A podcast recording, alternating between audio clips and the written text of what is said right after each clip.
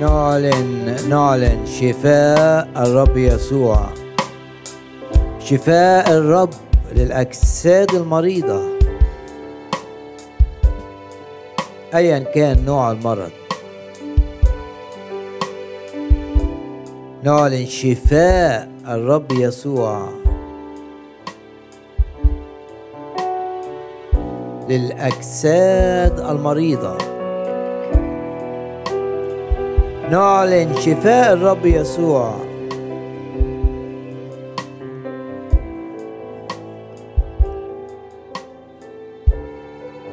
للأجساد المريضة كنت مريضا ضع يدك على مكان المرض. استقبل شفاء الرب يسوع.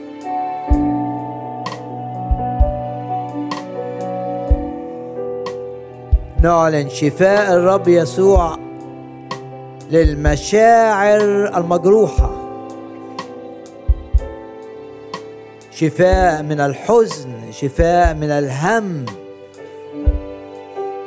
شفاء من الخوف.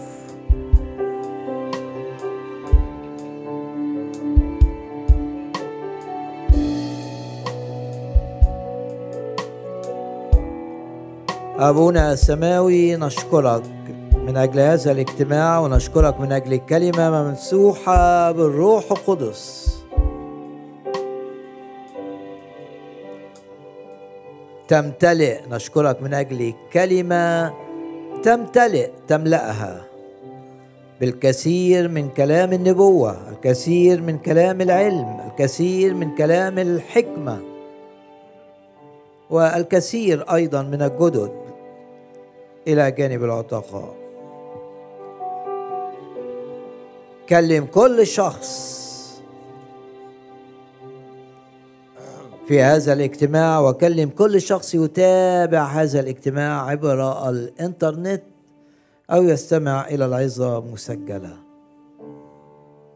المس كل شخص لمسات حقيقية للشفاء وللتحرير وللانتعاش بالروح القدس. أعمالك معنا أعمال عظيمة. نثق في أعمالك العظيمة في هذا الاجتماع.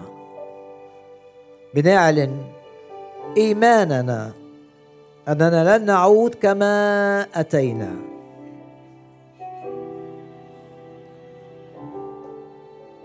تعطي المعيا قدرة ولعديم القوة تكسر الشدة. لا نعود كما أتينا. وقطع الرب كل قيودنا لن نعود كما أتينا.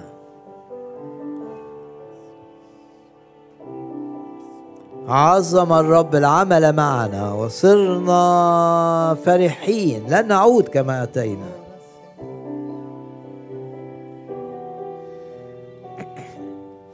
وباسم الرب يسوع نقيد.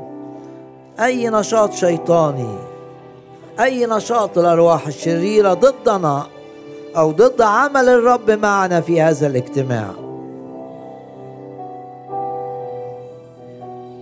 الرب أعطانا السلطان أن ندوس الحيات والعقارب ونوقف.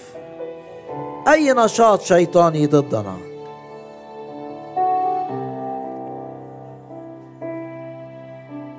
اجتماع لمجد الرب. اجتماع لهزيمة لإبليس وللأرواح الشريرة. اجتماع للتحرير من القيود وللشفاء من الأمراض وللامتلاء بالروح القدس ولخلاص خطاه. نثق في كلمة الرب التي تعمل فينا بقوة.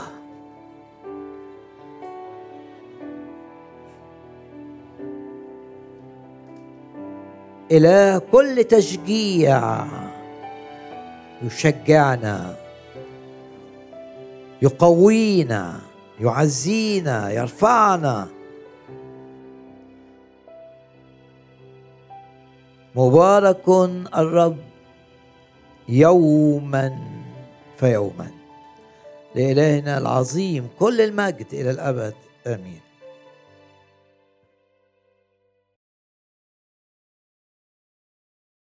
بنعلن حضور الرب يسوع في الوسط حيثما اجتمع اثنان أو ثلاثة باسمي.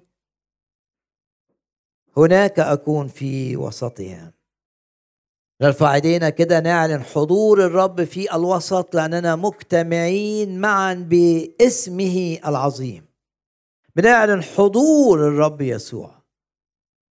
ومعنى إن إحنا نعلن حضور الرب يسوع إن إحنا بنعلن شفاء الرب يسوع. الرب حاضر لكي يشفي لكي يحرر لكي يخلص نرفع إيدينا كده ونعلن إيماننا أن الرب الشافي الأعظم الطبيب الأعظم حاضر في الوسط لشفاء المشاعر ولشفاء الأجساد المريضة ولشفائك من الحزن من الهم من القلق من الخوف. ارفع إيدك كده واعلن إيمانك أن الرب يسوع حاضر من أجلك. وهو هنا لكي يرفع جدا معنوياتك. وارفع إيدك مرة كمان اعلن ايمانك بالدم الثمين مكتوب وهم غلبوه غلبوا إبليس بدم الخروف. من هو الخروف؟ الخروف رمز للرب يسوع. عشان كده هو إحد ألقاب الرب يسوع. الخروف الحمل ليه اتسمى الرب يسوع خروف؟ عشان ذبح لأجلنا على الصليب. الرسول بولس يقول عن الرب الذي أحبني الذي أحبني الذي أحبني وأسلم نفسه للموت لأجلي. خروف مسبوح من أجلي. ارفع إيدك كده واعلن ايمانك انك تؤمن بالخروف الذي ذبح من اجلك وقام من الاموات. والآن في السماء يشفع فيك. وارفع إيدك مرة كمان اعلن انك تؤمن بدم الخروف. اللي بيغلب وهم غلبوه بدم الخروف. تغلب إبليس بإيمانك بالدم. تؤمن أن كل آلة صورت اتعملت لإيذائك لا تنجح. هتنجح لو أنت ما آمنتش. تآمن كده وتشكر الرب وتقول له أشكرك لأن كل اللي بيعمله إبليس ضدي هذه الأيام يكون كالعدم يكون كلا شيء. كل آلة صورت ضدي لا تنجح. باسم الرب يسوع لا تنجح بقوة الدم. دم الرب يسوع. كل آلة صورت ضدي لا لا لا تنجح. واعلن ثقتك إنك أنت بسبب إيمانك باللي عمله الرب على الصليب مفيش لعنات تأتي إليك. إبليس دايما يحاول يجيب لعنة. اللعنة تعني أذى. ممكن الأذى ده يبقى أذى متوارث. كان في الآباء كان في الأجداد ثم انتقل للآباء وعايز يجي عليك. إبليس عايز يعمل كده. زمان كان لما واحد يستعبد شخص يشتغل عبد عنده مش هو بس اللي كان يبقى عبد أولاده كمان يصيروا عبيدا لهذا السيد. هو ده فكر إبليس. زي ما كان بيستعبد الأب والجد في أمور معينة عايز العبودية دي تنتقل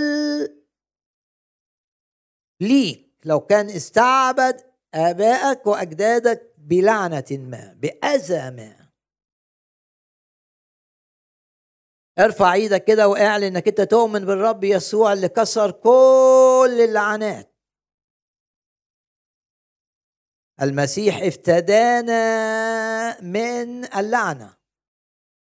ولما الشيطان يحاول يجيب لعنة كانت في الأب أو كانت في الجد أو جاي عليك ترد على الشيطان بقوة. وتقول المسيح افتداني من كل لعنة. المسيح افتداني من اللعنة. لا لعنات وراثيه تأتي إلي. وارفع إيدك كده بثقة وقول الإيذاء الشيطاني اللي شفته في عيلتي مش هيجي ليا أبدا. قاوموا إبليس. لازم تقاوم تتعلم إنك تقاوم إبليس. وتقاوم إبليس بإيه؟ بالكلمة بالإيمان بما تقوله كلمة الرب. كلمة الرب بتقول إيه؟ بتقول المسيح افتدانا من اللعنة. تقول كده أنت لما يجي إبليس يحاول يأذيك يحاول يخلي أذى يستمر معك كما استمر مع أبائك وأجدادك جاي عليك. تقاوم إبليس وتقول له مكتوب المسيح افتداني من اللعنة. تجبر إبليس أن يتراجع أن يهرب من أمامك والأذى اللي جايبه ياخده معاه. والكتاب يقول بفكرك إنك لما تستخدم الكلمة مع أرواح شريرة بفكرك برسالة أفسس الأصحاح السادس. لما تستخدم الكلمة مع الأرواح الشريرة زي ما أنا قلت كده الأرواح جاية تأذيك بحاجة أجد بيها الأب أو الأم أو الجد أو الجدة أنت شايف إن إبليس عايز يزيك بنفس الأذى تروح راضد عليه تمنعه تقول له مكتوب المسيح افتداني من اللعنة. مكتوب في رسالة غلطية. لما تعمل كده بإيمان الكلام اللي أنت بتقوله زي ما بتقول افسس الستة يبقى سيف.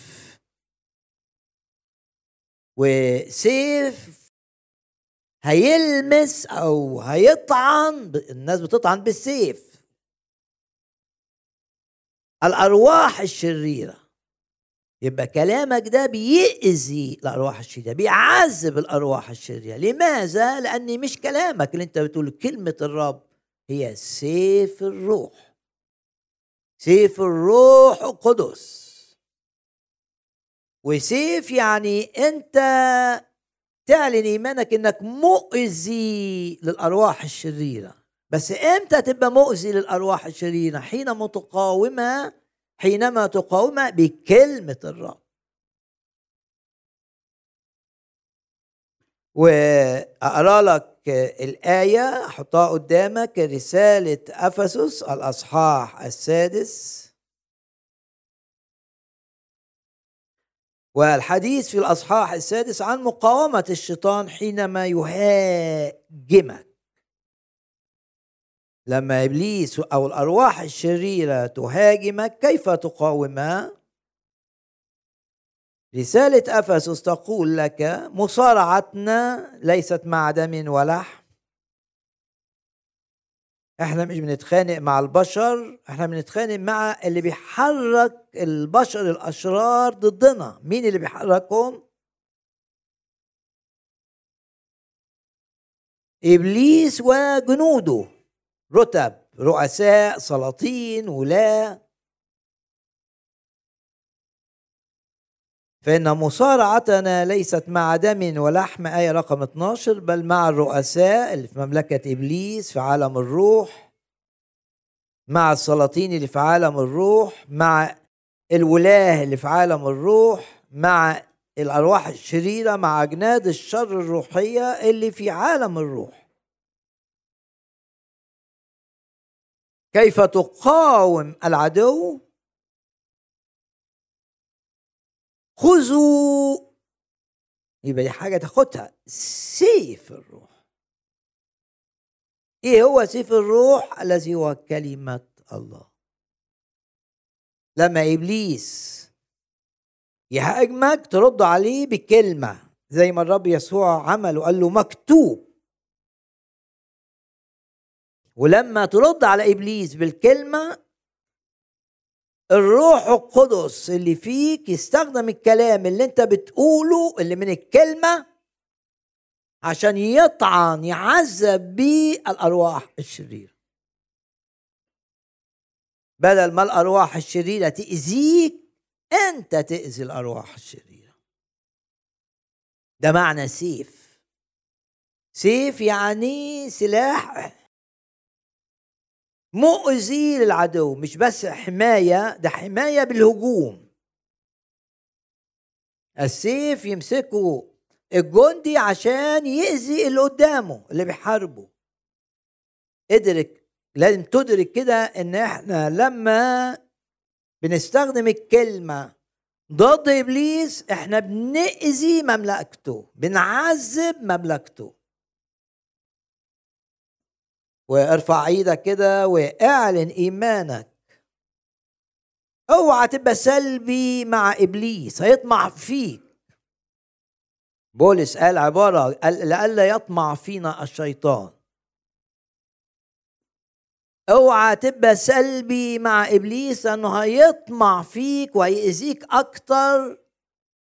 لازم تبقى ماسك سيف الروح ولما تشوف إبليس جاي يأذيك بمرض جاي يأذيك ب في شغلك يأذيك في بيتك يأذيك بأي طريقة. تبقى شايف إبليس تقاوم إبليس بإيه؟ بسيف الروح.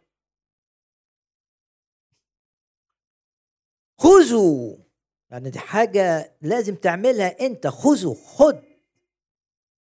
سيف الروح الذي هو كلمة الله. نرفع ايدينا بقى ونعلن إيماننا إن إحنا بسيف الروح مرعبين لإبليس.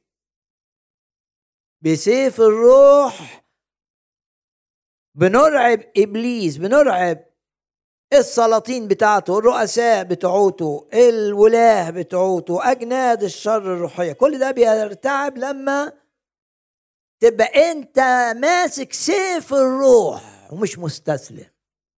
يخاف منك. فيهرب مذعورا منك.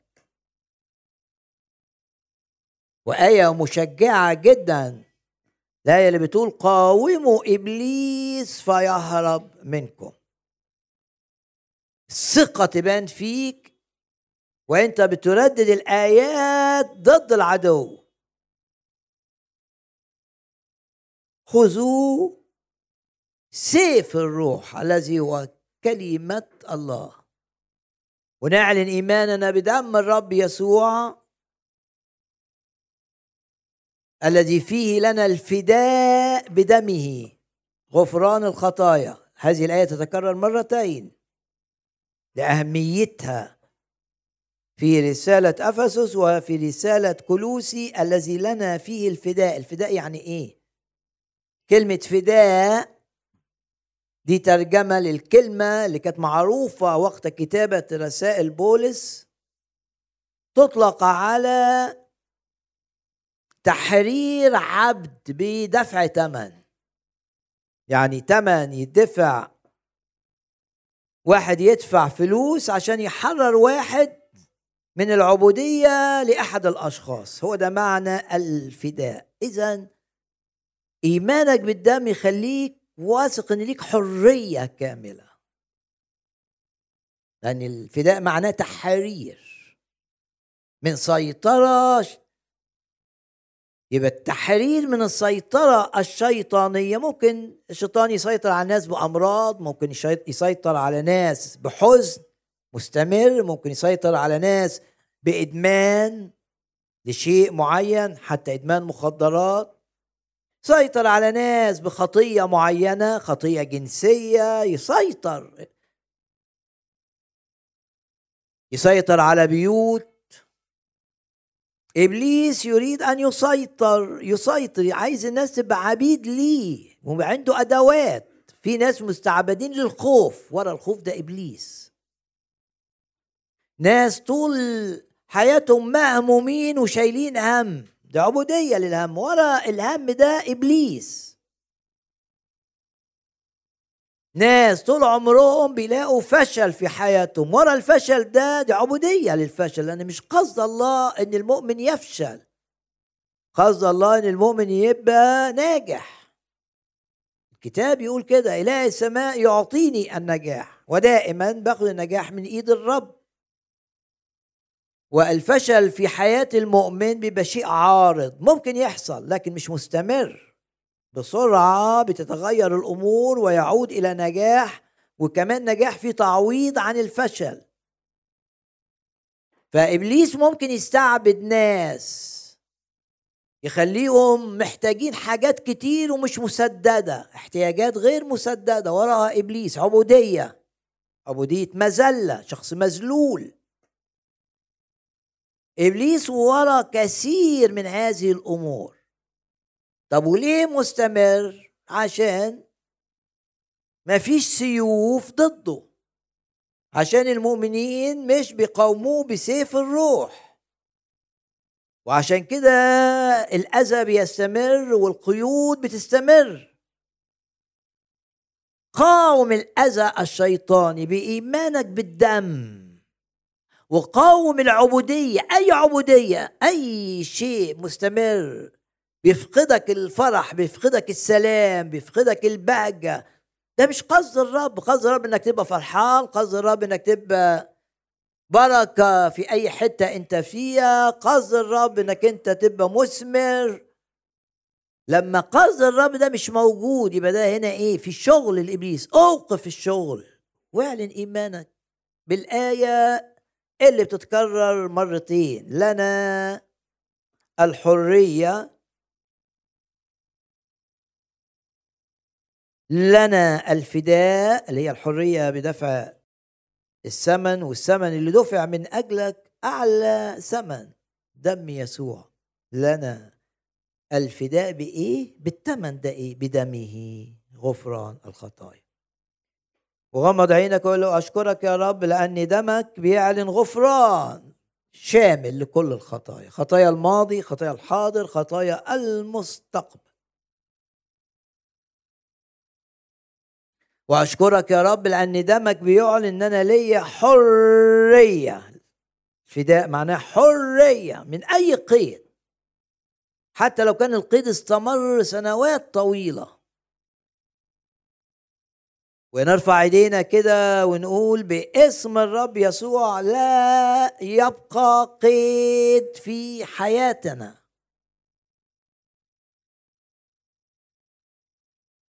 ولما فرعون أحد رموز الشيطان في الكتاب المقدس فرعون موسى أيام موسى. كلنا عارفين الآية دي. لما فرعون حب يسيطر على حاجة بسيطة على الحيوانات بتاعت شعب الرب. قال لهم اطلعوا كلكم بس سيبوا لي الشغل بتاعكم ده, ده الحيوانات تمثل العمل. أنا عايز أسيطر بس على عملك. لأنه عارف إنه لما يسيطر على العمل والمادة اللي جاية من العمل سيسيطر على أمور كثيرة. لا أنت لازم تعلن إن فلوسك دي بتاخدها من إيد الرب ومش خاضعة للتحكم الشيطاني. وعشان كده هتشوف بركة في تسديد كل احتياجاتك.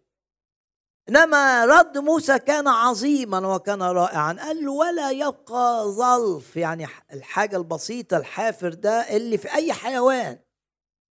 نمتلكه لا يبقى. يعني ما فيش حاجة سيبها لك يا فرعون. ارفع إيدك كده واعلن إيمانك إنك أنت هتبقى غضوب على إبليس. بتعامل إبليس بكل حزم بكل قوة بكل غضب. لما تشوف الشيطان كده بيشتغل مع أولادك تقف كده وتمسك سيف الروح. وتقول نسلي ده للبركة. كلمة الرب بتقول كده. أنت ما تقدرش تتحكم فيهم. قاوموا إبليس فيهرب. منكم. باسم الرب يسوع باسم الرب يسوع. لا لعنات يستطيع إبليس أن يؤذينا بها ولا سيما اللعنات اللي بيحب هو إنها تستمر اللعنات اللي جاية من الأجيال السابقة. لأن السيد زمان كان بيستعبد الشخص ولما الشخص ده ينجب ولد يستعبده كمان. وفي سفر العدد بفكركم بالآيات الشهيرة. آه لازم تبقى آيات معروفة وشهيرة لأن كتير بنسمع عن أعمال السحر وأعمال العرافة والناس اللي بتلجأ للعرافين عشان يعرفوا الحاجات فقدت فين عشان أحيانا بيلجأوا لهم من أجل الشفاء. بنتذكر هذه الآيات آه، ولن تبقى معروفة دايما باستغ... ب... بالنسبة لنا.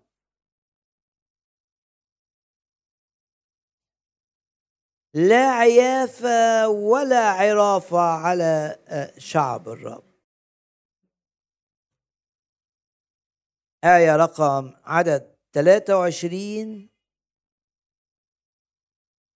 ليس عيافة يعني سحر. على يعقوب ده اسم شعب الرب لما يبقى ضعيف ولا عرافة على إسرائيل ده اسم شعب الرب لما يبقى قوي سواء كنت ضعيف أو قوي أنا محتمي في الدم. ليحميني من الضربات الشيطانية. ودي ضربات شيطانية. حد عامل لي سحر حد عامل لي عمل اللي يحميني؟ دم الرب يسوع. إيماني بالدم. ليس عيافة على يعقوب ولا عرافة على إسرائيل. يعقوب وإسرائيل ده أحد ألقاب شعب الرب وإحنا من شعب الرب. وإيه السبب؟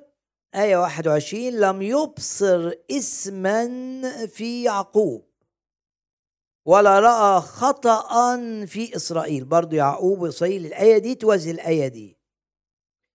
عشان الرب ما بيشوفش الاسم ممكن يشوفه كأب فيأدبني يعالجني ينقيني.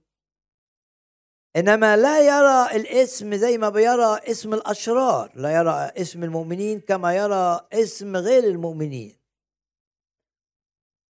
لن يراك قاضي بيصدر أحكام. يرى الأخطاء بتاعتنا كأب بيعالج عيوب أولاده. فلأنه كقاضي ما بيشوفش الاسم بتاع الشعب عشان الشعب بيحتمي بالدم. سفر العدد ده في العهد القديم آه كانوا بيحتموا بدماء الذبائح. بيعملوا ذبائح كتير قوي. وليه كتير قوي؟ عشان هي كتيرة عشان الذبائح دي بترمز ذبيحة عظيمة جدا. هي ذبيحة الرب يسوع. والدم اللي بيس... اللي اتسفك ده في العهد القديم كله الكتير الكتير ده عشان يرمز لدم الرب يسوع الثمين ولازم تبقى فاهم وعارف وأقول كده باستمرار إن الدم بتاع العهد القديم كان ليه قوة والذبائح بتاعت القديم كان ليها قوة. جابت القوة دي منين؟ دي حيوانات. إزاي الحيوانات يبقى فيها قوة؟ آه دي خدت القوة منها بترمز عشان الدم بيرمز لدم الرب يسوع بإليه قوة. لمجرد إنه بيرمز عشان ذبائح العهد القديم بترمز للصليب وذبيحة الرب يسوع الوحيدة الكف الكفارية بإليها قوة. عشان كده يقول لك الكتاب لم يبصر اسما في يعقوب. آه شعب بيغلط بس بشوف بشوف الاسم كأب أأدبهم عليه. لكن كقاضي لا أراه. لم يبصر اسما في يعقوب ولا رأى تعبا أو ترجمة الأدق ولا رأى خطا في إسرائيل بسبب الدماء دماء الذبائح. وأنا بالنسبة لي وأنت بالنسبة لك وأنت بالنسبة لك بسبب دم الرب يسوع. إلهي لا يرى أخطائي كقاضي. لا. إلهي يرى أخطائي كأب. وبسبب إيماني بالدم السحر ما يقدرش عليا. ليس عيافة على يعقوب ولا عرافة على إسرائيل. لما حد يقول لك أنت معمول لك عمل عليك أنك تعمل إيه؟ تعلن بس إيمانك. هل عليك أنك تدور على العمل وتجيبه وتقطعه وتحرقه؟ لا. لا تضعف تأثير الدم باللي أنت بتعمله. إنما اعلن إيمانك إنك أنت تؤمن بدم الرب يسوع. تؤمن بكلمات سفر العدد أصحاح 23 تقول كده إذا كان دم الذبائح بتاعت الحيوانات بيحمي من العيافة وبيحمي من العرافة فكم وكم يكون الدم اللي بترمز إليه دماء هذه الذبائح؟ يحميني من أي سحر يحميني من أي عرافة. ارفع إيدك كده واعلن إيمانك إن ما فيش سحر يأذيك ما فيش حسد يأذيك ما فيش لعنات. في العائلة في الآباء والأجداد تأتي إليك. قول كده لا لعنات على حياتي بركات الرب على رأسي. شيطان عايز حياتي تبقى صعبة وتعب و ومذلة و احتياجات غير مسددة وفشل متكرر وأمراض متلاحقة. ده قصد إبليس. تستطيع أن توقف قصد إبليس. تقدر توقف اللي عايز إبليس يعمله في تدمير ليك أو لأولادك. تقدر توقف. آه كتاب قال كده. وأفسس ستة بيقول كده. والرسول يوحنا يقول لك لهذا أظهر ابن الله ظهر عشان ينقذ يدمر. أعمال إبليس. يظهر الرب في حياتك. آه عشان يدمر أي حاجة عملها إبليس لإيذائك. الأمراض اللي جابها إبليس تنتهي. السلب اللي عمله إبليس ينتهي.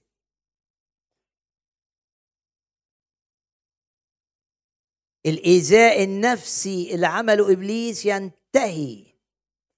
الإيذاء العائلي اللي عمله إبليس ينتهي.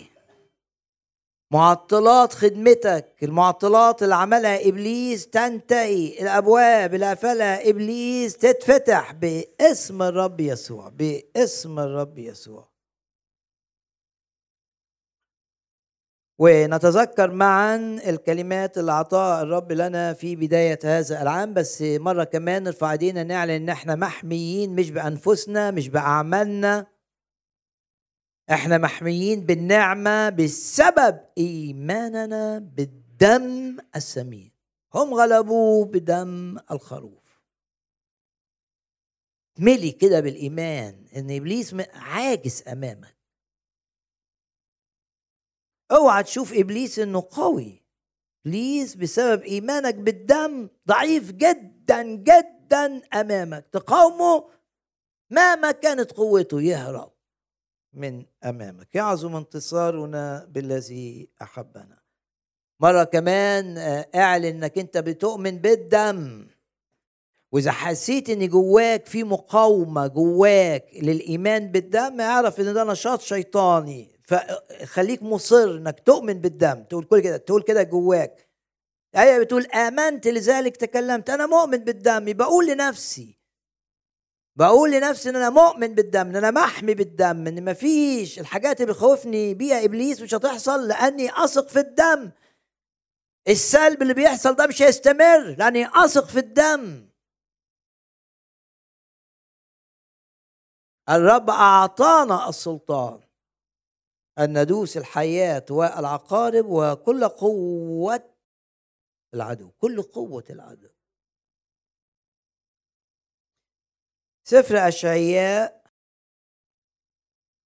بس مرة كمان نرفع إيدينا كده نعلن إن إحنا شعب الرب أو كنيسة الرب المحمية بالدم. ما تقولش كلام يعظم إبليس. دايما نقول كلام يعظم الدم. واعرف إنك أنت مرعب لما تبقى مؤمن كده وترنم بإيمان وتسبح كده وأنت واثق في الرب. وتقول ترنيمة زي نعظم دم الرب يسوع. لما إبليس يشوفك كده مليان إيمان بالدم بيرتعب ويهرب من أمامك.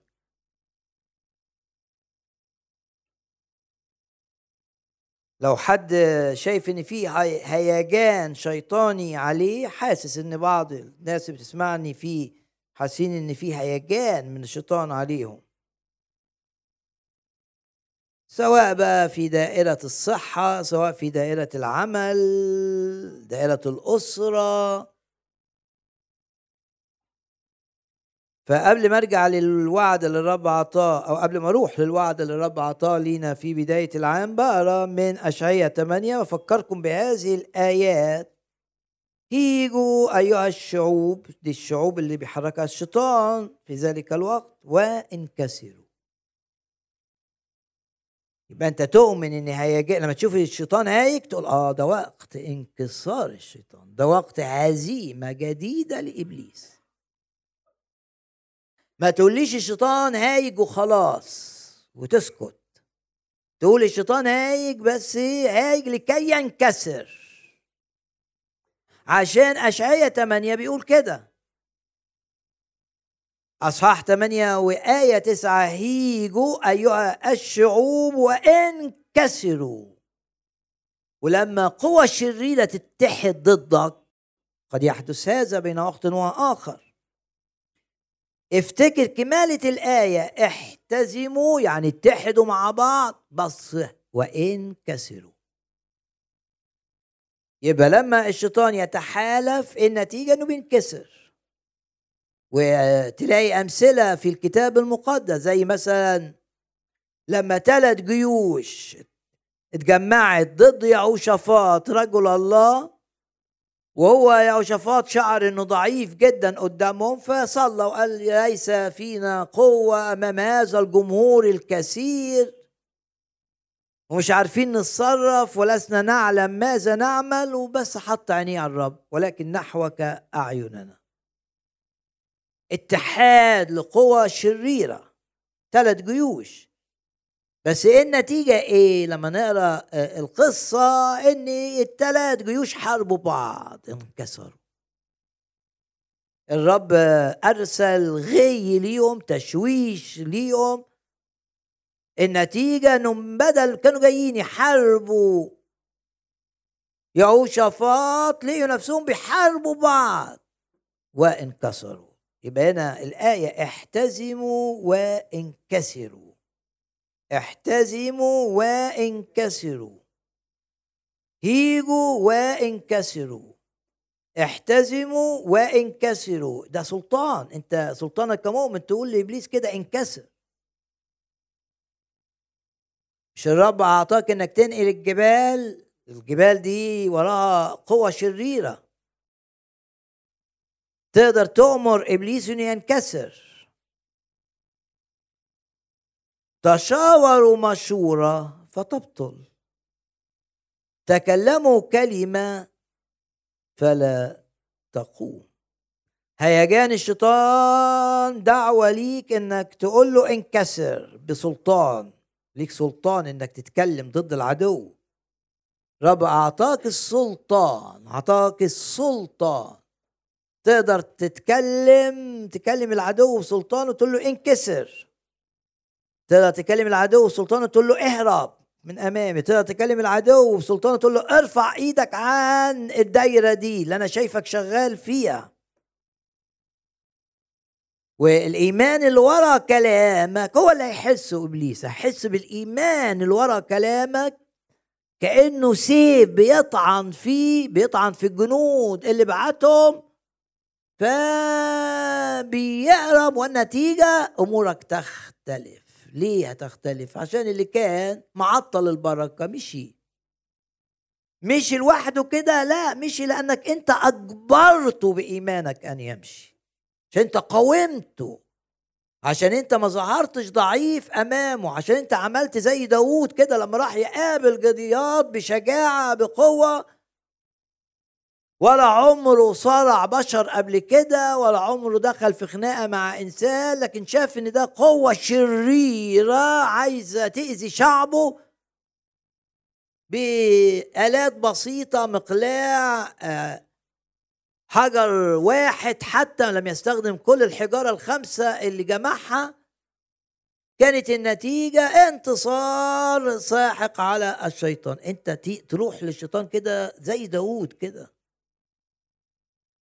رب عطاك سلطان. لا تنسى هذا. رب عطاك أن تهزم إبليس وأن تضعه تحت قدميك. في الوعد كان في الأصحاح التالي أصحاح تسعة تغيير الأزمنة والأوقات.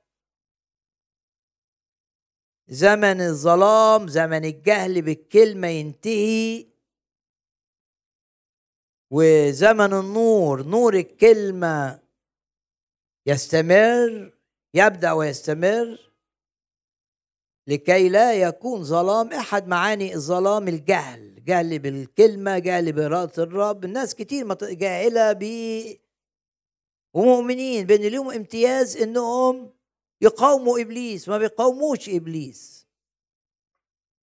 زمن الجهل الروحي ينتهي. ويبقى مكانه زمن النور. كما لأن الجهل يجيب خزي كما أهان الزمان الأول. ده زمان خزي لأنه كان زمان في أو زمن في ظلام في جهل. عشان كده كان في خزي.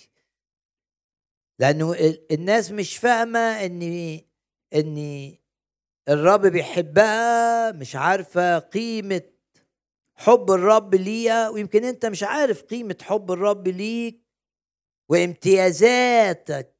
عندك امتيازات عظيمة بسبب إنك آمنت بالرب واتغسلت بالدم. لما تبقى جاهل امتيازاتك ومستسلم للي بيعمله إبليس في حياتك مش بتقاوم إبليس يبقى أنت في ظلام أنت في جهل. مش عارف اللي قاله الكتاب عنك مش عارف اللي. اللي عمله الرب لاجلك نتائجه إيه مش عارف إن من نتائج الفداء اللي عمله الرب حرية وشفاء وحياة أفضل الحياة الافضل يعني حياة بغنى فيها فائض في كل شيء كما أهان الزمان الأول الأرض دي والأرض دي الزمن التالي بقى والأخير هيجي ومعاه الإكرام أو المجد. في مجد. دوائر الخزي تتحول إلى دوائر مجد. ارفع إيدك كده واعلن إيمانك. والنير اللي حطه إبليس عليك خوف هم فشل شايف نفسك أوحش واحد شايف نفسك الشيطان دايما عايزك تقارن نفسك بغيرك عشان تشوف نفسك أقل. تشوف نفسك مش محبوب. تشوف إن إمكانياتك أقل من إمكانيات اللي حواليك. ده الشيطان عايز يبقى عندك صغر نفس شديد. عشان يتعب معنوياتك عشان يزود جروحك. يستخدم أفكار مقارنة مع الآخرين أو يستخدم أفكار فيها تهديد. هيحصل لك كذا يحصل لك كذا زي ما حصل لفلان هيحصل لك كذا يحصل لك كذا. دي ده إبليس. قاوم إبليس عشان الأفكار دي تنتهي. واعلن إيمانك معايا إن دوائر الخزي ده الزمان اللي فيه إهانة تتحول إلى دوائر مجد. ده الزمن الجديد. زمن الإكرام والتمجيد. ارفع إيدك مرة كمان وإعلن إن مع الرب مفيش خزي في مجد. ومع الرب من مجد إلى مجد. ومع الرب نبقى في الارتفاع. آه نبقى في الارتفاع مع الرب. الشيطان عايزك في الانخفاض والانحطاط. الشيطان عايزك السنة دي تبقى أوحش من أي سنة. الرب عايزك السنة دي تبقى أحسن من أي سنة. أنت إيمانك إيه؟ أنت مصدق إيه؟ وتشكر الرب من أجل ده ولا لا؟ اشكر الرب إن الرب عايزك مختلف عن ما قبل. وإن الرب عايز يعمل نهاية للنزيف. وإذا كان في أمور بتحصل في حياتك بتاخد قوتك بتاخد فرحك بتاخد سلامك ومستمرة تقدر تشوف نفسك ببساطة شديدة في قصة نازفة الدم. كانت بتنزف كام سنة؟ 12 سنة.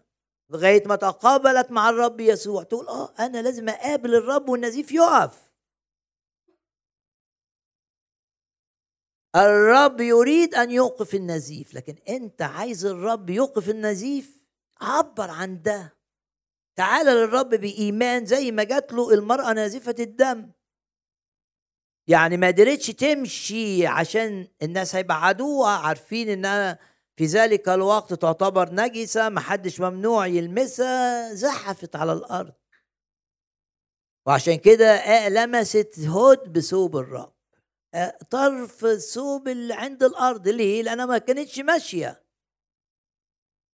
كانت زاحفة إصرار. خليك فاهم فكر الرب تجاهك فكر الرب تجاهك إنك اللي أنت فيه دي يستمر. لا!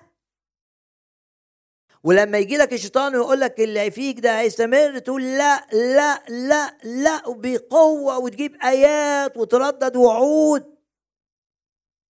ام الأرواح الشريرة العنيدة اللي مش مغ... اللي عايزة التعب يستمر والأذى يستمر. الآيات اللي أنت بترددها دي سيف يطعن فيها هتضطر إنها تهرب من قدامك. والنتيجة تلاقي الواقع اختلف. في واقع جديد كما يقول أشعياء أصحاح تسعة. وآية ثلاثة أكثرت الأمة عظمت لها الفرح. يفرحون أمامك الفرح في الحصاد وفي فرح التحرير كمان لأنك لأنه يقول لأن نير ثقله النير اللي حطه إبليس عليك مشكلة كبيرة. ضغط على أعصابك ضغط على نفسيتك مش بتخليك تعرف تنام. الوعد هنا رائع امسك فيه. آية أربعة لأن نير ثقله وعصا كتفه كان بيضربه بالعصاية على الكتف وقضيب السيطرة ده الوعد كسر تهن زي في اليوم اللي انتصر فيه جدعون على مديان. آية ثلاثة أكثرت الأمة عظمت لها الفرح. بنعلن إيماننا اعلن إيمانك كده إنك أنت ليك دور في الآية دي. إن شعب الرب يكتر بس أنت ليك دور. اعلن إيمانك كده آه. الأيام الباقية لي في حياتي هيبقى في دايما عندي دور من أجل إن شعب الرب يكتر. ارفع إيدك كده معايا اعلن إيمانك. إن ليك دور عشان شعب الرب يكتر. يعني إيه شعب الرب يكتر؟ يعني خطاة يتجددوا. يعني إيه؟ يعني خطاه يسلموا حياتهم للرب يفتحوا قلوبهم للرب. يتولدوا الولادة الجديدة. يتغسلوا بالدم. يتكتبوا في سفر السماء. ده معنى إن الأمة تزيد. زي ما كان بيحصل في سفر أعمال الرسل. كان الرب يضم كل يوم الذين ينالون الخلاص. غمض عينك كده وقول نعم يا رب أنا بسلم لك حياتي. بسلمك نفسي بسلمك وقتي بسلمك فلوسي بسلمك علاقاتي.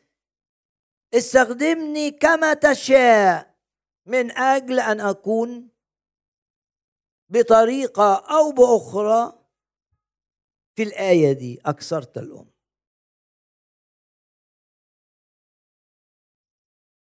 قول كده للرب بقلبك. وباسم الرب يسوع يبقى في اجتماعات صلاة كتير. ناس مع بعض كده تصلي من أجل إن الأمة الشعب الحقيقي يزيد. وناس تعرف الرب من مختلف النوعيات من مختلف الخلفيات. بنصلي معا. تبقى مليان غيرة للرب وعايز الرب يفرح وعايز ملكوت الرب يوصل لناس كتير. بتبدأ بإنك تصلي لوحدك وتصلي مع ناس قريبة منك اجتماعات صلاة صغيرة عددها صغير لكن ليها هدف. إيه الهدف؟ ربح النفوس. نهضة تحصل. أكثرت الأمة ومع النهضة دي في فرح عظيم يتزايد. عظمت لها الفرح.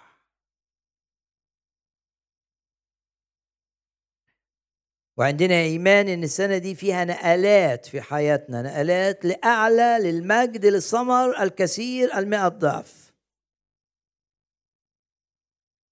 سلم للرب شغلك سلم للرب أمورك كل أمورك. قول يا رب أمور دي في إيدك اشتغل فيها عشان أبقى ليا نصيب في هذه الآية عشان تستخدمني هذا العام أكثر من أي وقت عشان الناس تعرفها ومش ما تحددش للرب الطريقة اللي هيستخدمك بيها. أنت ابدأ بالصلاة. ليك أصحاب مؤمنين اجتمع معاهم وصلي تعالوا نصلي مع بعض لأن النشاط الشيطاني متزايد جدا. عشان إحنا قربنا للنهاية.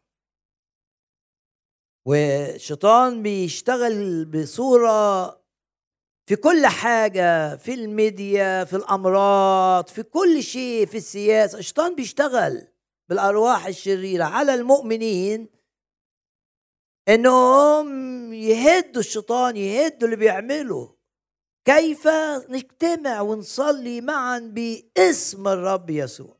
صلوات قادرة أن تفشل إبليس. اتنين تلاتة يصلوا مع بعض بثقة بإيمان قادرين على إزاء مملكة الشيطان وإضعاف تأثيره على الناس.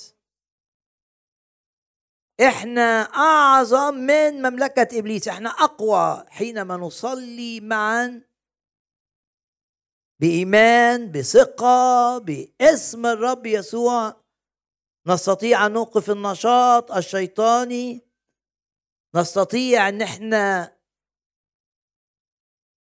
الغنايم اللي خدها إبليس نستردها. الناس اللي استولى عليها نستردها باسم الرب يسوع. يعظم انتصارنا بالذي أحبنا.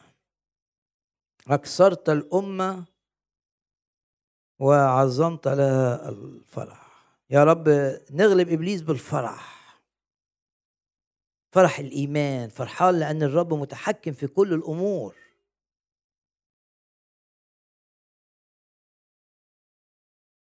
وبعبر عن فرحي بالرب بإن أنا بسبح الرب. زي ما يقول الكتاب وأزيد على كل تسبيحك. يعني بصلي بسبح الرب أكتر من أي وقت.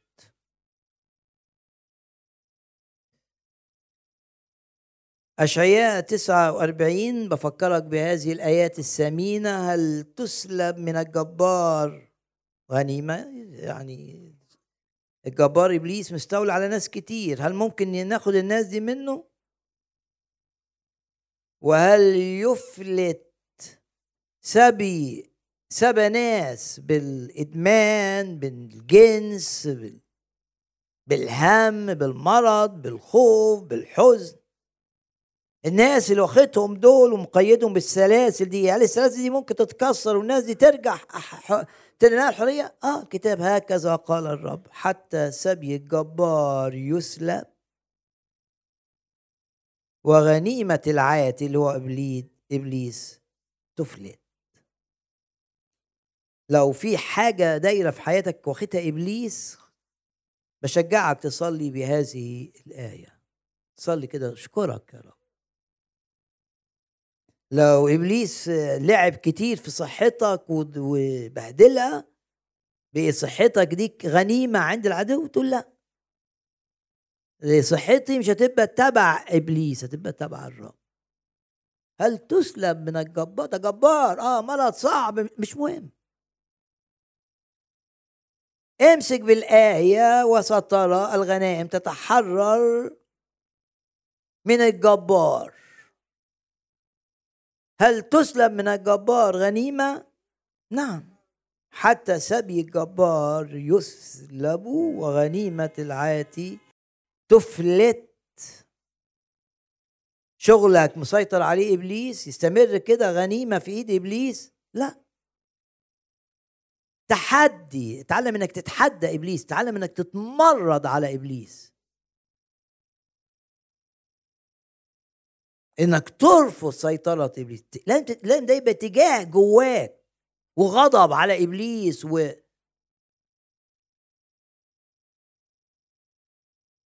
وأنا أخاصم مخاصمك ده وعد وأخلص أولادك. ولو إبليس عامل حاجات بتبتلع فلوسك بتبتلع صحتك بتبتلع أي بركات الآية في أشعياء 49 ويتباعد امسك في الآية مبتلعوك يا أورشليم. الحاجات اللي تاكل تبعد مشكلة عاملة لك نزيف. تصرف كتير والنتيجة مفيش حاجة بتتحسن. ده ابتلاع آه يتباعد باسم الرب يسوع. قيد النشاط الشيطاني بجرأة بشجاعة بثقة. إنك تستطيع أن تنتهر الأرواح الشريرة باسم الرب يسوع.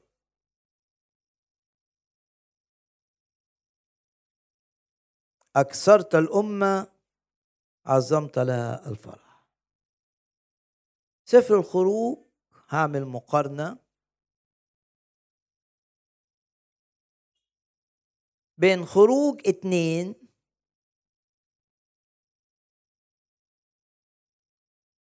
خروج اتنين الشعب في أرض العبودية.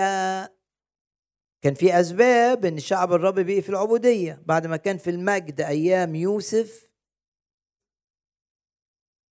لا فقد المجد ده ودخل في العبودية. ويقول كده باسم الرب يسوع لا يحدث هذا معي ان أنا حتى لو حصل أسترد مجد البيت الأخير أعظم من مجد البيت الأول. لكن ده اللي حصل لشعب الرب إن كانوا في مجد أيام يوسف. لكن نتيجة إن علاقتهم مع الرب ضاعت ضاعت المجد. في اسم في الكتاب لشخصية اسمها إيخابود يعني زال المجد. كان في مجد بس زال. ولو انت كنت في حالة حلوة فيها مجد وزال المجد ده وقت الاسترداد المجد. ولما المجد ضاع الرب عطى وعد إن البيت اللي كان فيه مجد يرجع تاني وأعظم من البيت اللي فقد.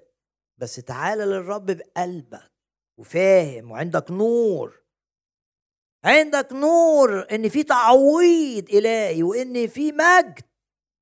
ما تعيش في خزي حصل في حياتك. الرب حي شخص حي.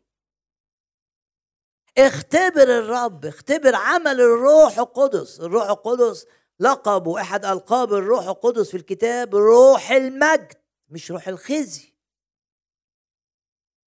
اختبر الروح القدس. اطلب إنك تمتلئ بروح المجد.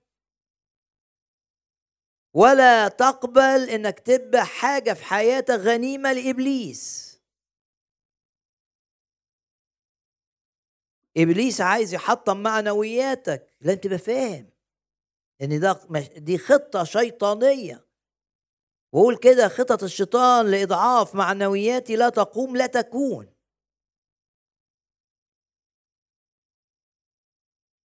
وشوف نفسك في المسيح منتصر. شوف نفسك في المسيح ليك بركات. وشوف نفسك في المسيح يعظم انتصارك.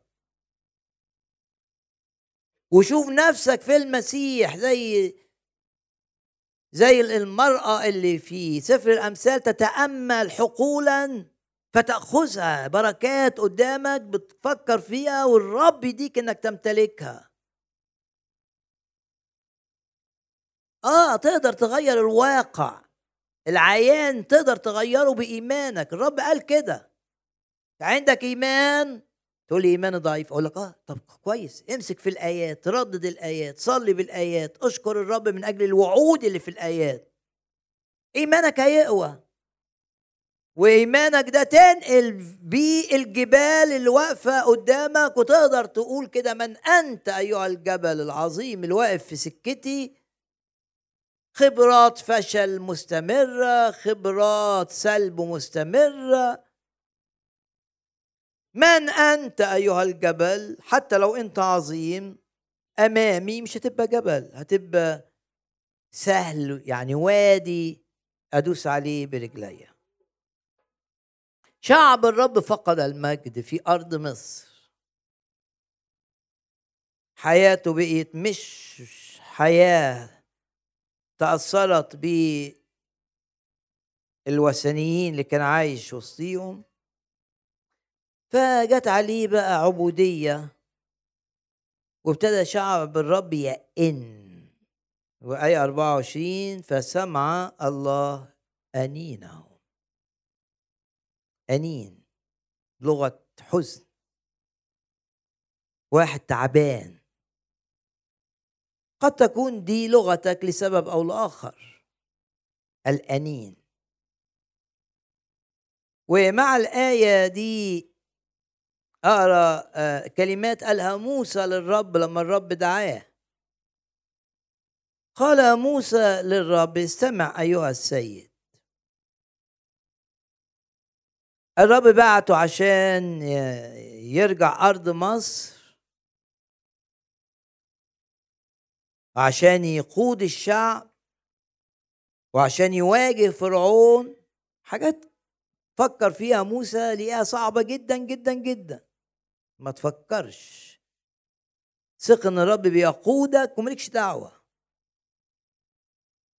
مش بالمنطق بالإيمان وبالخطة الإلهية. مش بالمنطق. ممكن يبقى الرب حطك أو بعتك لحتة صعبة قوي. هو سائر أمامك قل أنا أسير أمامك والجبال والهضاب أمهد. فاعتذر موسى للرب. قال له أنا ما أعرفش أتكلم. لست أنا صاحب كلام. أنا اديلي أربعين سنة عايش في برية أفقدتني كل اللي كنت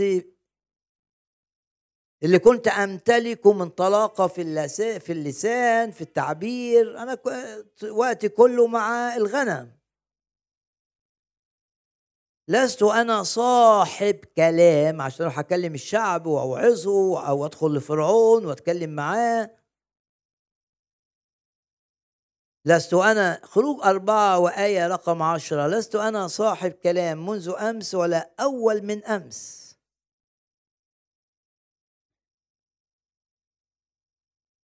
وانت حتى بتكلمني أنا لسه ما مش عارف اتكلم. بل أنا ثقيل الفم واللسان. يعني مش عارف يتكلم اللغة صعبة. ثقيل الفم واللسان.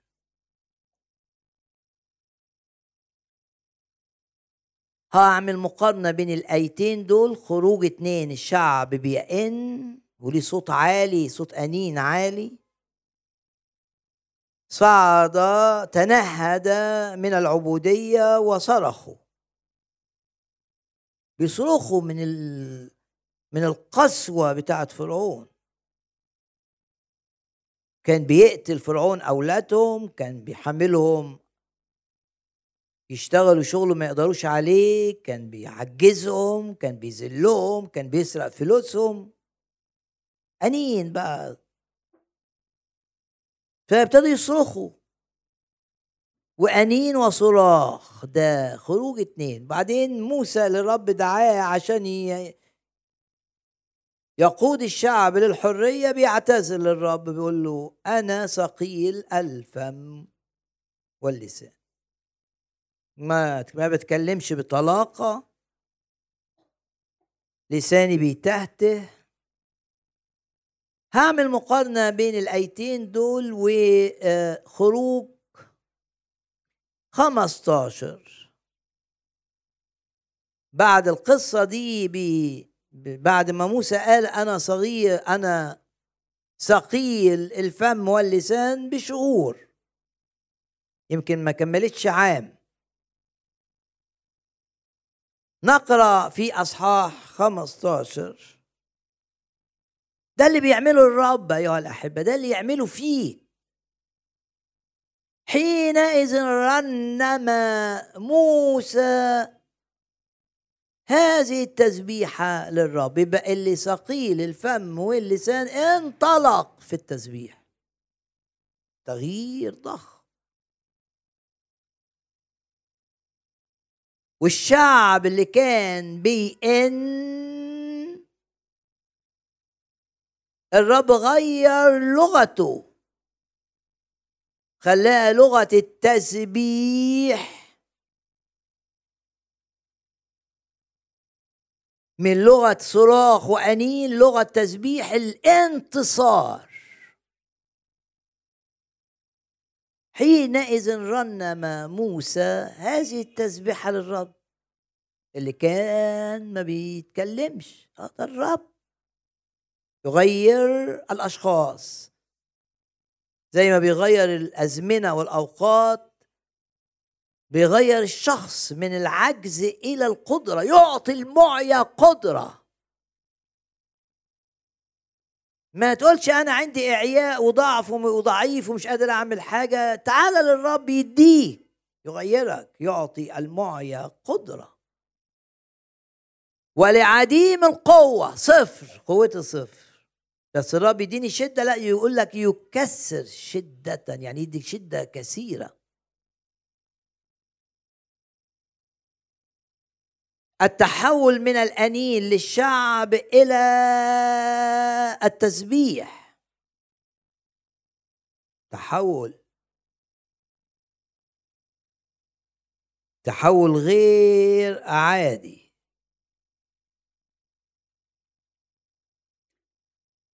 من الأنين والصراخ. شوف أخت موسى بتعمل إيه في آية عشرين. أخذت مريم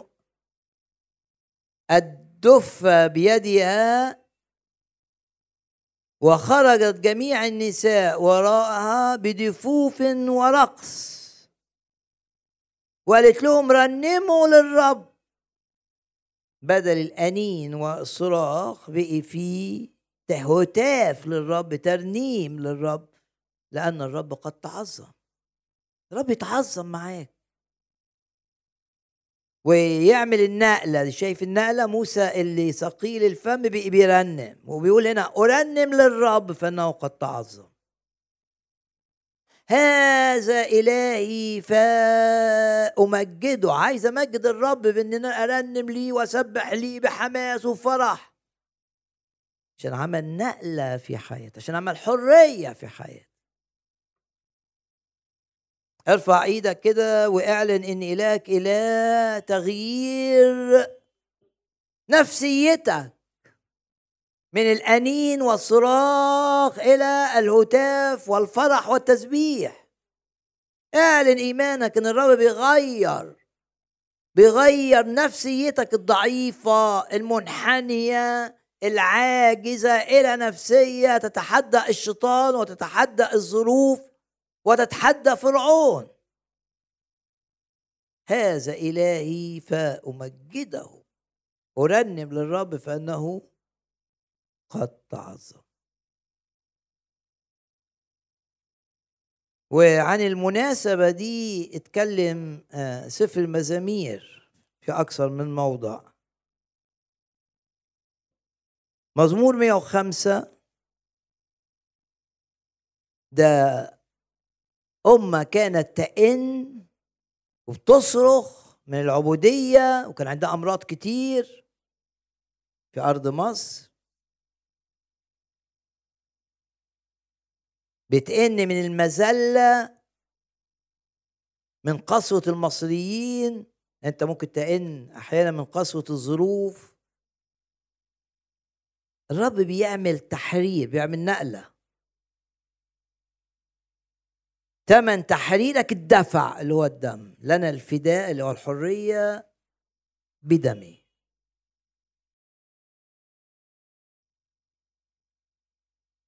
إيه اللي عمله الرب؟ آخد آية ستة وتلاتين. وآية 43 سيب لك بقية الآيات تتأمل فيها لما ترجع البيت في مزمور 105 اللي يقول لك افتخر باسمه القدوس. لتفرح قلوب الذين يلتمسون الرب. يعني عايز الرب هتفرح. اطلبوا الرب وقدرته. اطلب قدرة الرب في حياتك. ده آية أربعة. التمسوا وجهه دائما. وجهه يعني حضوره. يعني عايز حضور الرب باستمرار. لتفرح قلوب الذين يلتمسون الرب. وهنا في آية 14 يقول لك يوبخ ملوك من أجلك. وبخ ملوكا من أجلهم.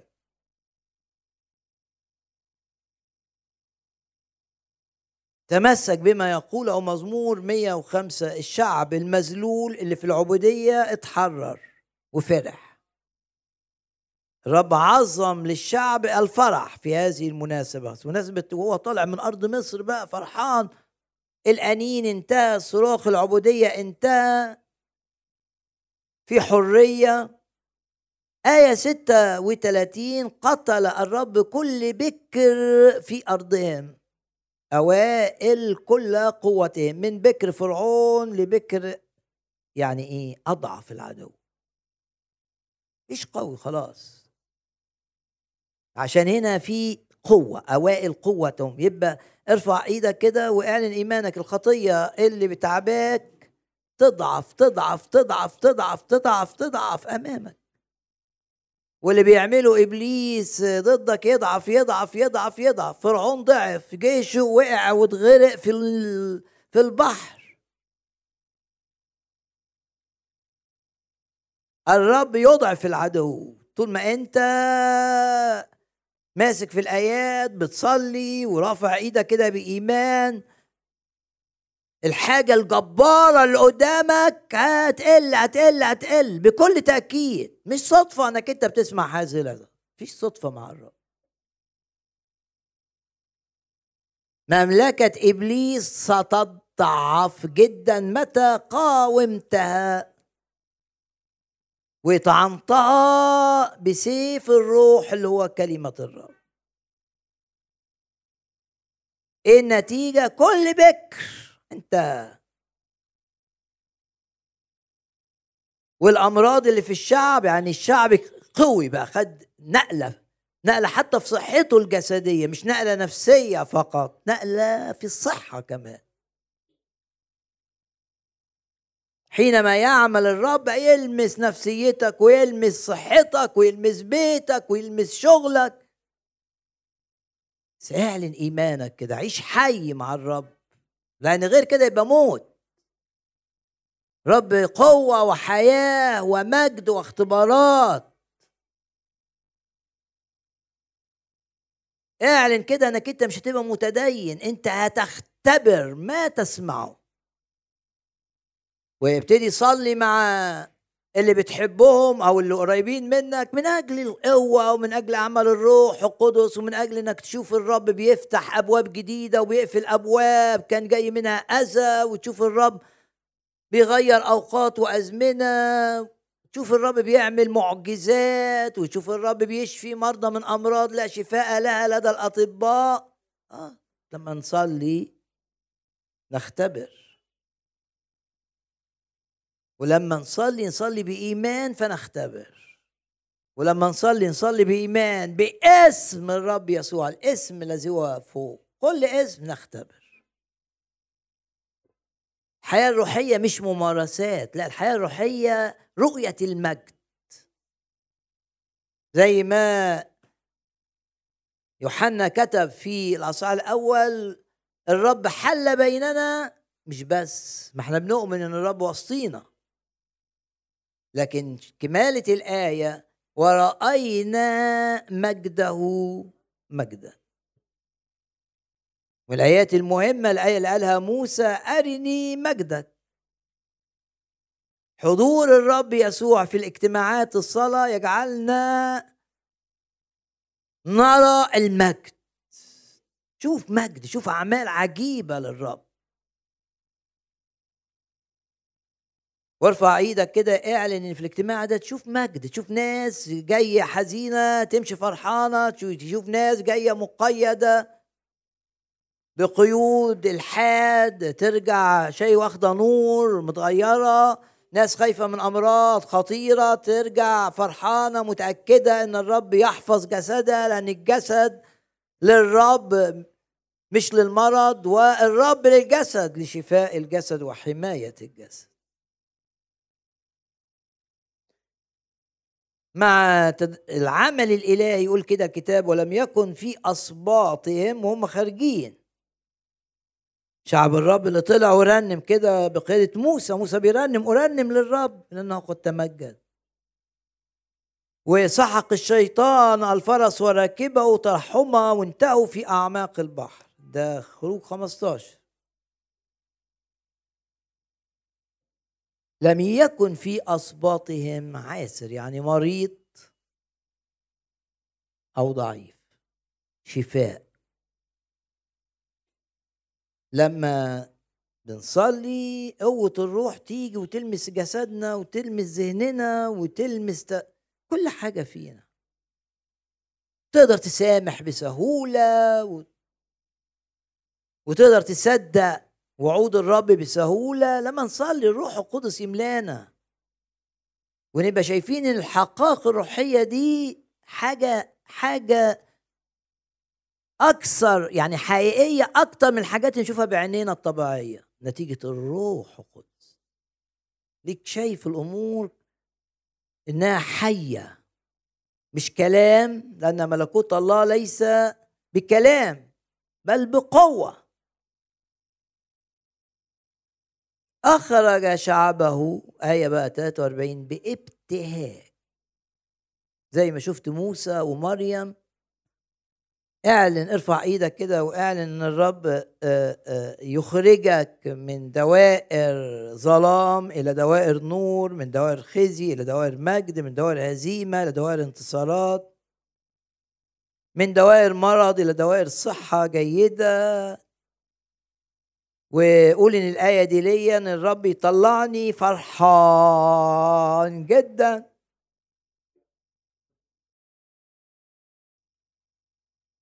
أكثرت الأمة عظمت لها الفرح فأخرج شعبه بابتهاج ومختاريه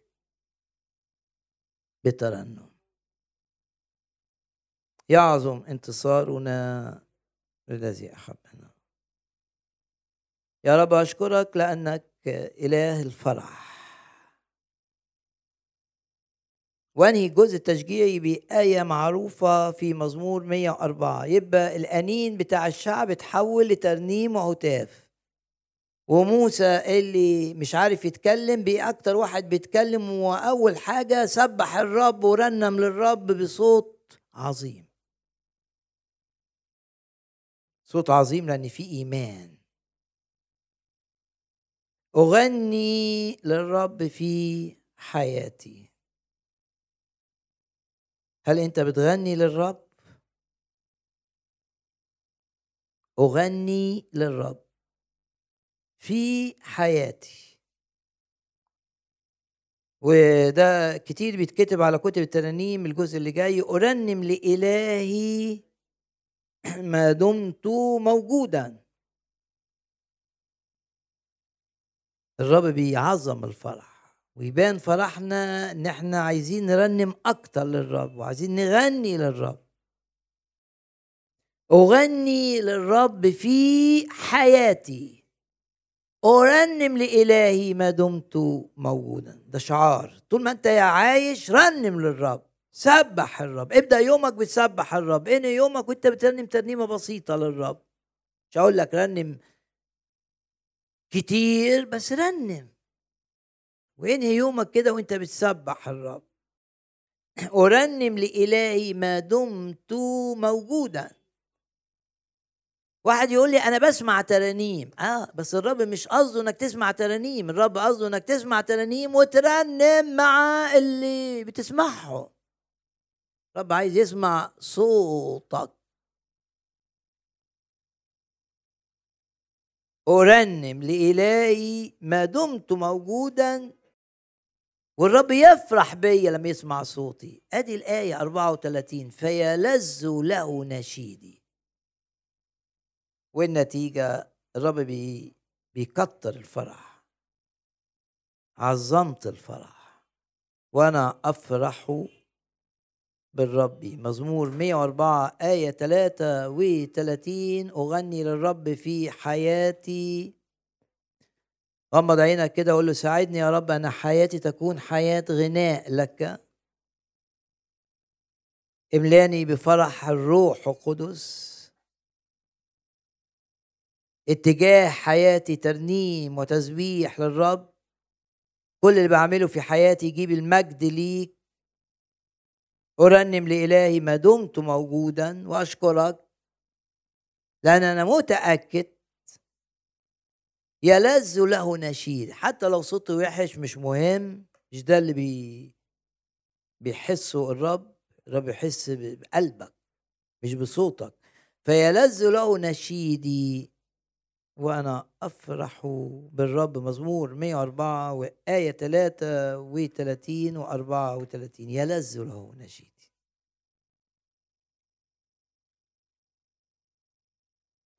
غمض عينك أو احني راسك المهم ركز مع الرب وفكر إيه اللي الرب كلمك بيه في هذه القصة.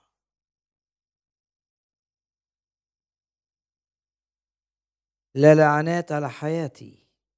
تقول كده بل بركات. دم يسوع يحميني. لا لعنات وراثية تأتي إلي.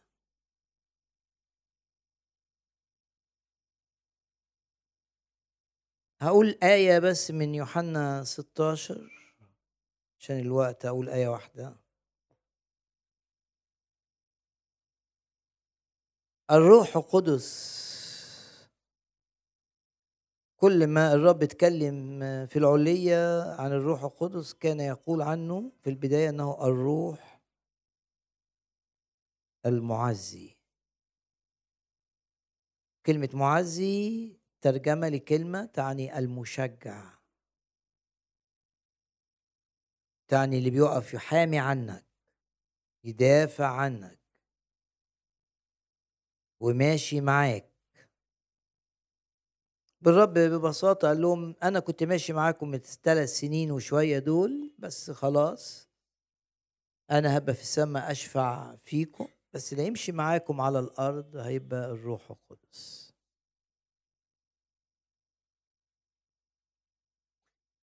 والروح القدس اللي فيكم هيبكت العالم على الخطية.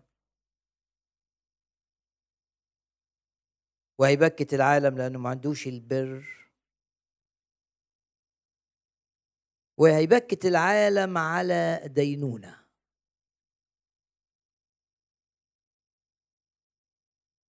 إن لم أنطلق دي الآية. خير لكم أن أنطلق لأنه إن لم أنطلق لا يأتيكم إيه؟ المعزي المشجع اللي يقف معايا اللي بيخليني أعرف أصلي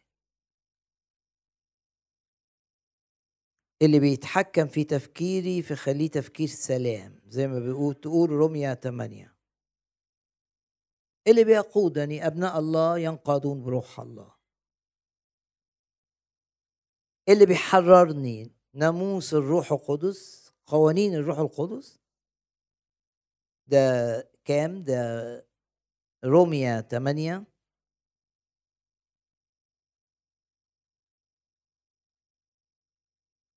ده الروح القدس اللي ماشي معاك. اللي يوجهك اللي يقودك اللي يرفع معنوياتك اللي يعزيك.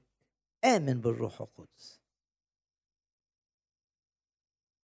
ورمية 8 آه، إصحاح عن الروح القدس. والآية آيات عن الروح. لأن قانون الروح القدس بيحرر من قوانين الخطية والموت. رمية 8 وآية رقم 2 ناموس يعني القانون. في قوانين قوانين حاجة ما تتهزش. تعبير قوي. قانون الروح القدس إنه يحررك. وقانون الخطية إنه يموتك. بس ناموس روح الحياة بيحرر أقوى بكثير.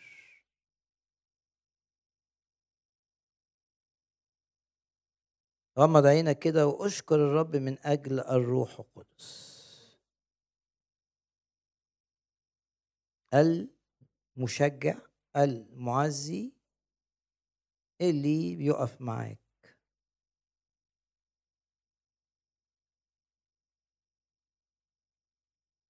إن لم أنطلق لا يأتيكم المعزي. ومتى جاء ذاك روح الحق فهو يرشدكم إلى جميع الحق. وغمض عينك كده وأشكر الرب من أجل الروح القدس اللي بيقودك لكل الحق. وبيجيبك الاجتماع هنا عشان تعرف الحق. وبيحفر الحق لو أنت تجاوبت مع الروح بيحفره في قلبك. متى جاء ذاك روح الحق فهو يرشدكم نرفع ايدينا كده نعلن ايماننا ان الروح القدس بي بيرشدنا إلى الحق. حق فيه حق المتعلق بكل حاجة بالخطية الحق المتعلق بالخلاص الحق المتعلق باللعنات الحق المتعلق بالانتصار على إبليس. متى جاء ذاك الروح الحق فهو يرشدكم إلى جميع الحق. بنغمض عينينا بقى وكل واحد يفكر إيه اللي الرب قاله له في هذا الاجتماع. ونشكر الروح القدس نعم لأنه يرشدنا إلى جميع الحق. يعني أنت محتاج تعرف حاجة في الكلمة. رب هيرشدك لمعرفتها. متى جاء ذاك روح الحق فهو يرشدكم إلى جميع الحق. إيه اللي الرب كلمك بيه النهارده؟ مواجهة اللعنات مواجهة الشيطان التحول من الأنين والصراخ إلى الفرح واللي ما عرفش يتكلم بإيه؟ بيرنم ويسبح وانطلق مع الرب في الخدمة في خدمة التسبيح. الرب يغير. نعم يغير الأوقات والأزمنة. الرب يعظم العمل معنا. توقع هذه الأيام أعمال عظيمة للرب بس قاوم إبليس. عشان هو ده اللي بيعطل. وامتلئ بالإيمان إن ليك سلطان عليه وإن كلمة الرب في فمك سيف. يعذبه ويجبره على الهروب أمامك. واعلن دايما إنك قوي بدم الرب يسوع مش بأعمالك. ويقول كده باسم الرب يسوع هيبقى ليا نصيب في إن شعب الرب يزيد. أكثرت الأمة عظمت لها الفرح. نقف جميعا في محضر الرب الآن.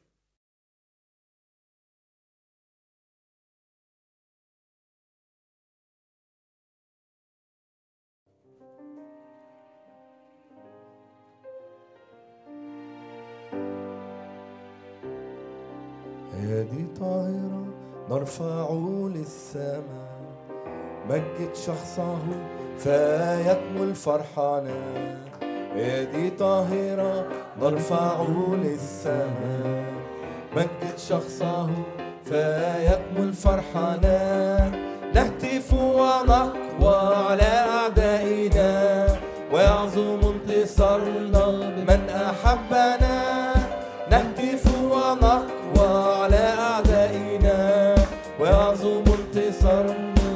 عظم دم يسوع. عظم دم يسوع الخروف المذبوح.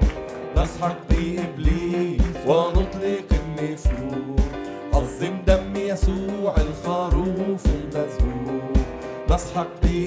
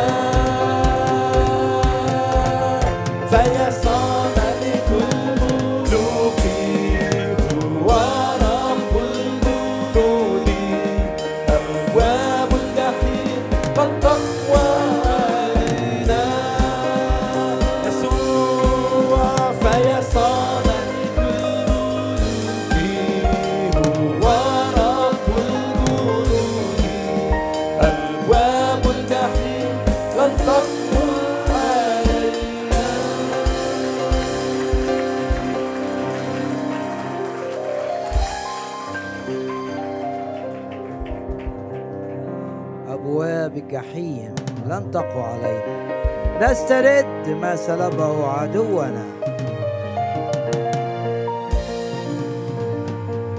إذا كان إبليس سرق منك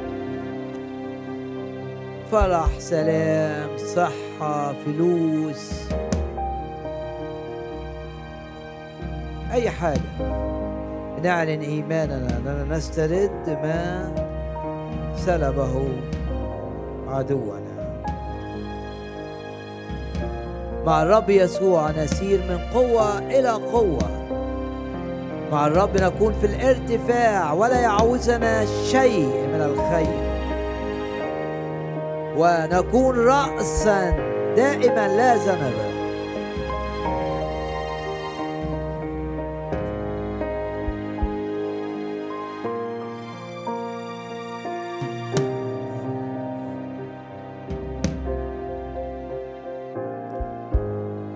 والرب يقفل كل باب فيه خداع. كل باب جاي منه أذى أو لعنة. يقفل البيبان اللي فتحها إبليس لإيذائنا لخداعنا لتضليلنا. تغلق باسم الرب يسوع.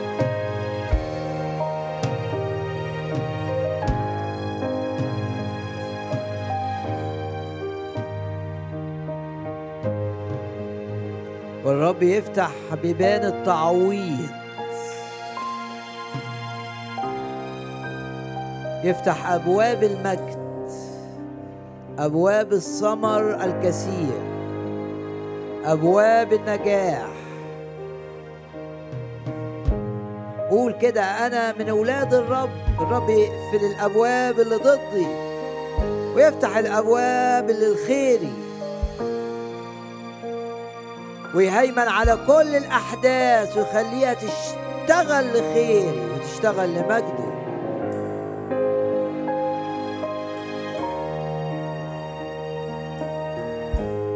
وأشوف الآكل يتوقف عن ال- الهدم تدمير. ويخرج لي من الآكل الطعام. واشوف الجافي بيطلع لي حلاوة باسم الرب يسوع.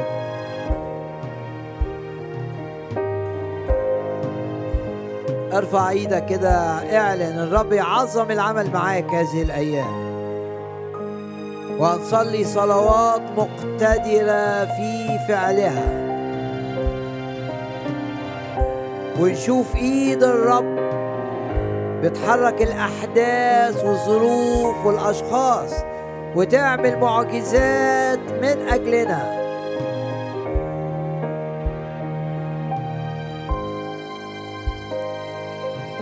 ملك المجد الرب القدير في وسطنا. تخلص من الأمراض باسم الرب يسوع. تخلص من الإعياء النفسي باسم الرب يسوع. تخلص من الخوف باسم الرب يسوع. الرب يرفعك يرفع معنوياتك. ويحفظك من كل شر. لا تضربك الشمس بالنهار ولا القمر بالليل. ينجيك من فخ الصياد وينجيك أيضا من الوباء الخطر. إليك لا يقرب. لأنه تعلق بي أنجيه. من طول الأيام أشبعه. وأريه خلاص. الارواح الشريرة تحت رجليك. تقدر تدوسها برجليك وتنهي نشاطها. عليك على أولادك على صحتك على بيتك على أي نشاط للارواح الشريره تقدر توقفه. أشكرك أيها الرب وأعظمك وأباركك.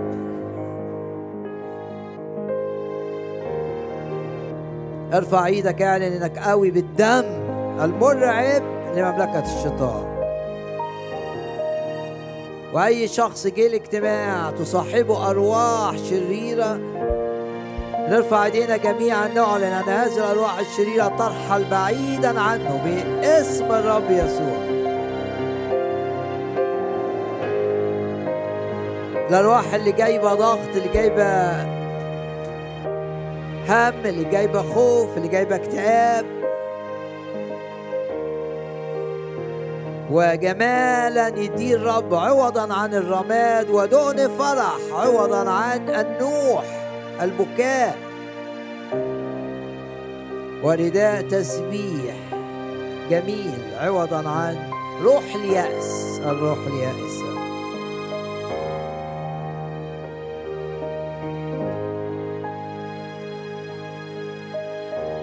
اطلب اولا من أجل عيلتك باسم الرب يسوع. ولا سيما لو في أفراد في عيلتك ما عرفوش الرب؟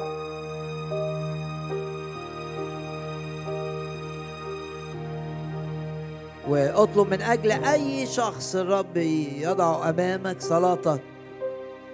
آمن بأن صلاتك ليها تأثير وتأثير غير عادي.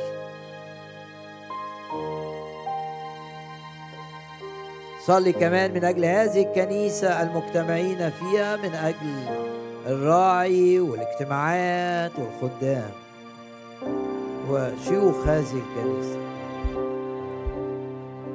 واعلن إيمانك إن الرب سائر امامك الهضاب يمهد وكل جبل وأكمة ينخفض.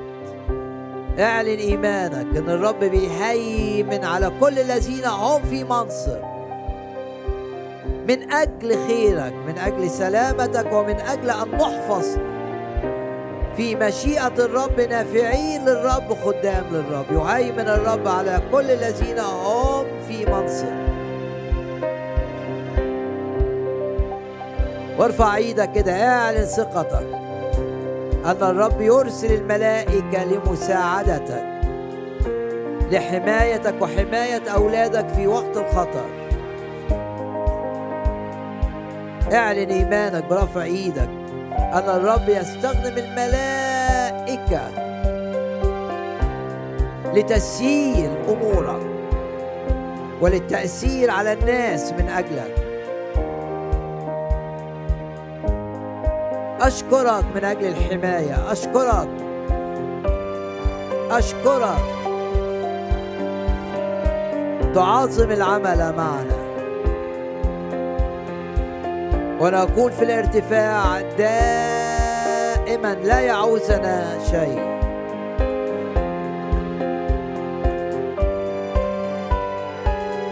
الآن إلى الترنيمة الأخيرة في الاجتماع.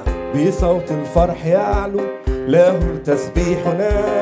بالآيات نصفي كل مليكنا لا يتسلط علينا غيره. ولا يسكن الأعداء أرضا بصوت الفرح بصوت له تسبيحنا بالآيات نصفي.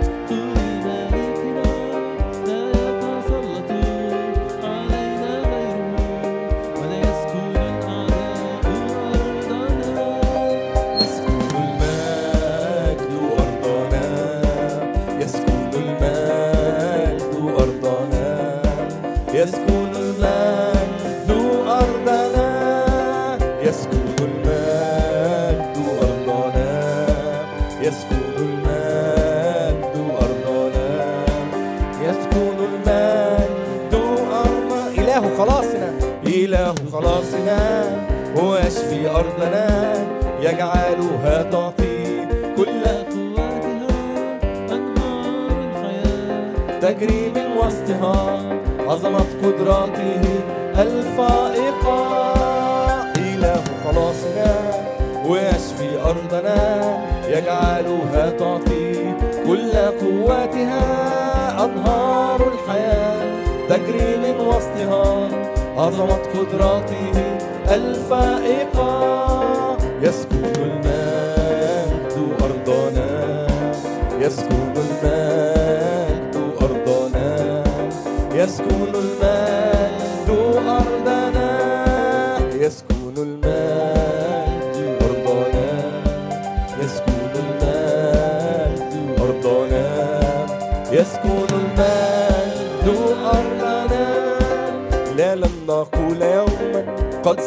مجدنا. سنقول الرب زاد عظماتنا فمن الآكل يخرج أكلا لنا ومن صوان الصخر عسلا لا لم نقول يوما قد زال مجدنا.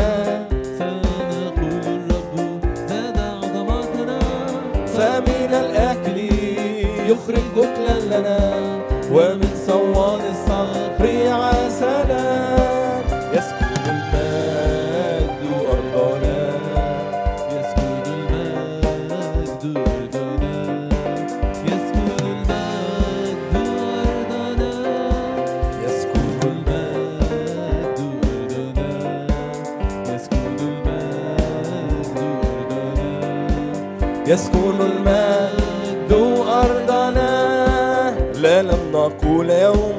قد زال مجدنا سنقول الرب زاد عظماتنا.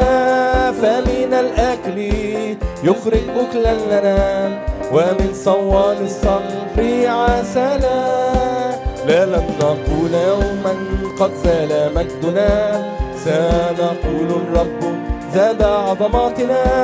فمن الأكل يخرج أكلا لنا ومن صوان الصخر عسلا يسكن المجد أرضنا. يسكن المجد أرضنا. يسكن المجد أرضنا. يسكن المجد أرضنا. يسكن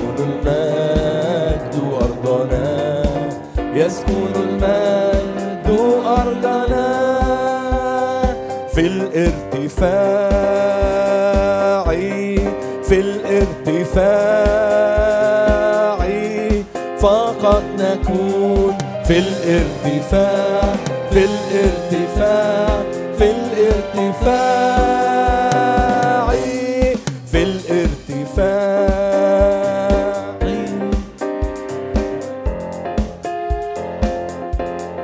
فقط نكون في الارتفاع.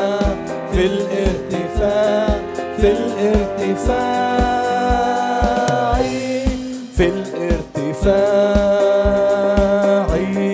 في الارتفاع. فقط نكون في الارتفاع في الارتفاع في الارتفاع. باسمك نذهب نقوى في كل يوم لنا فرح الروح نغلب كل هم نتشدد بك فأنت الأعظم. أعداؤك يبنون وأنت تهدم. نتشدد بك فأنت الأعظم. أعداؤك يبنون وأنت تهدم. في الارتفاع في الارتفاع.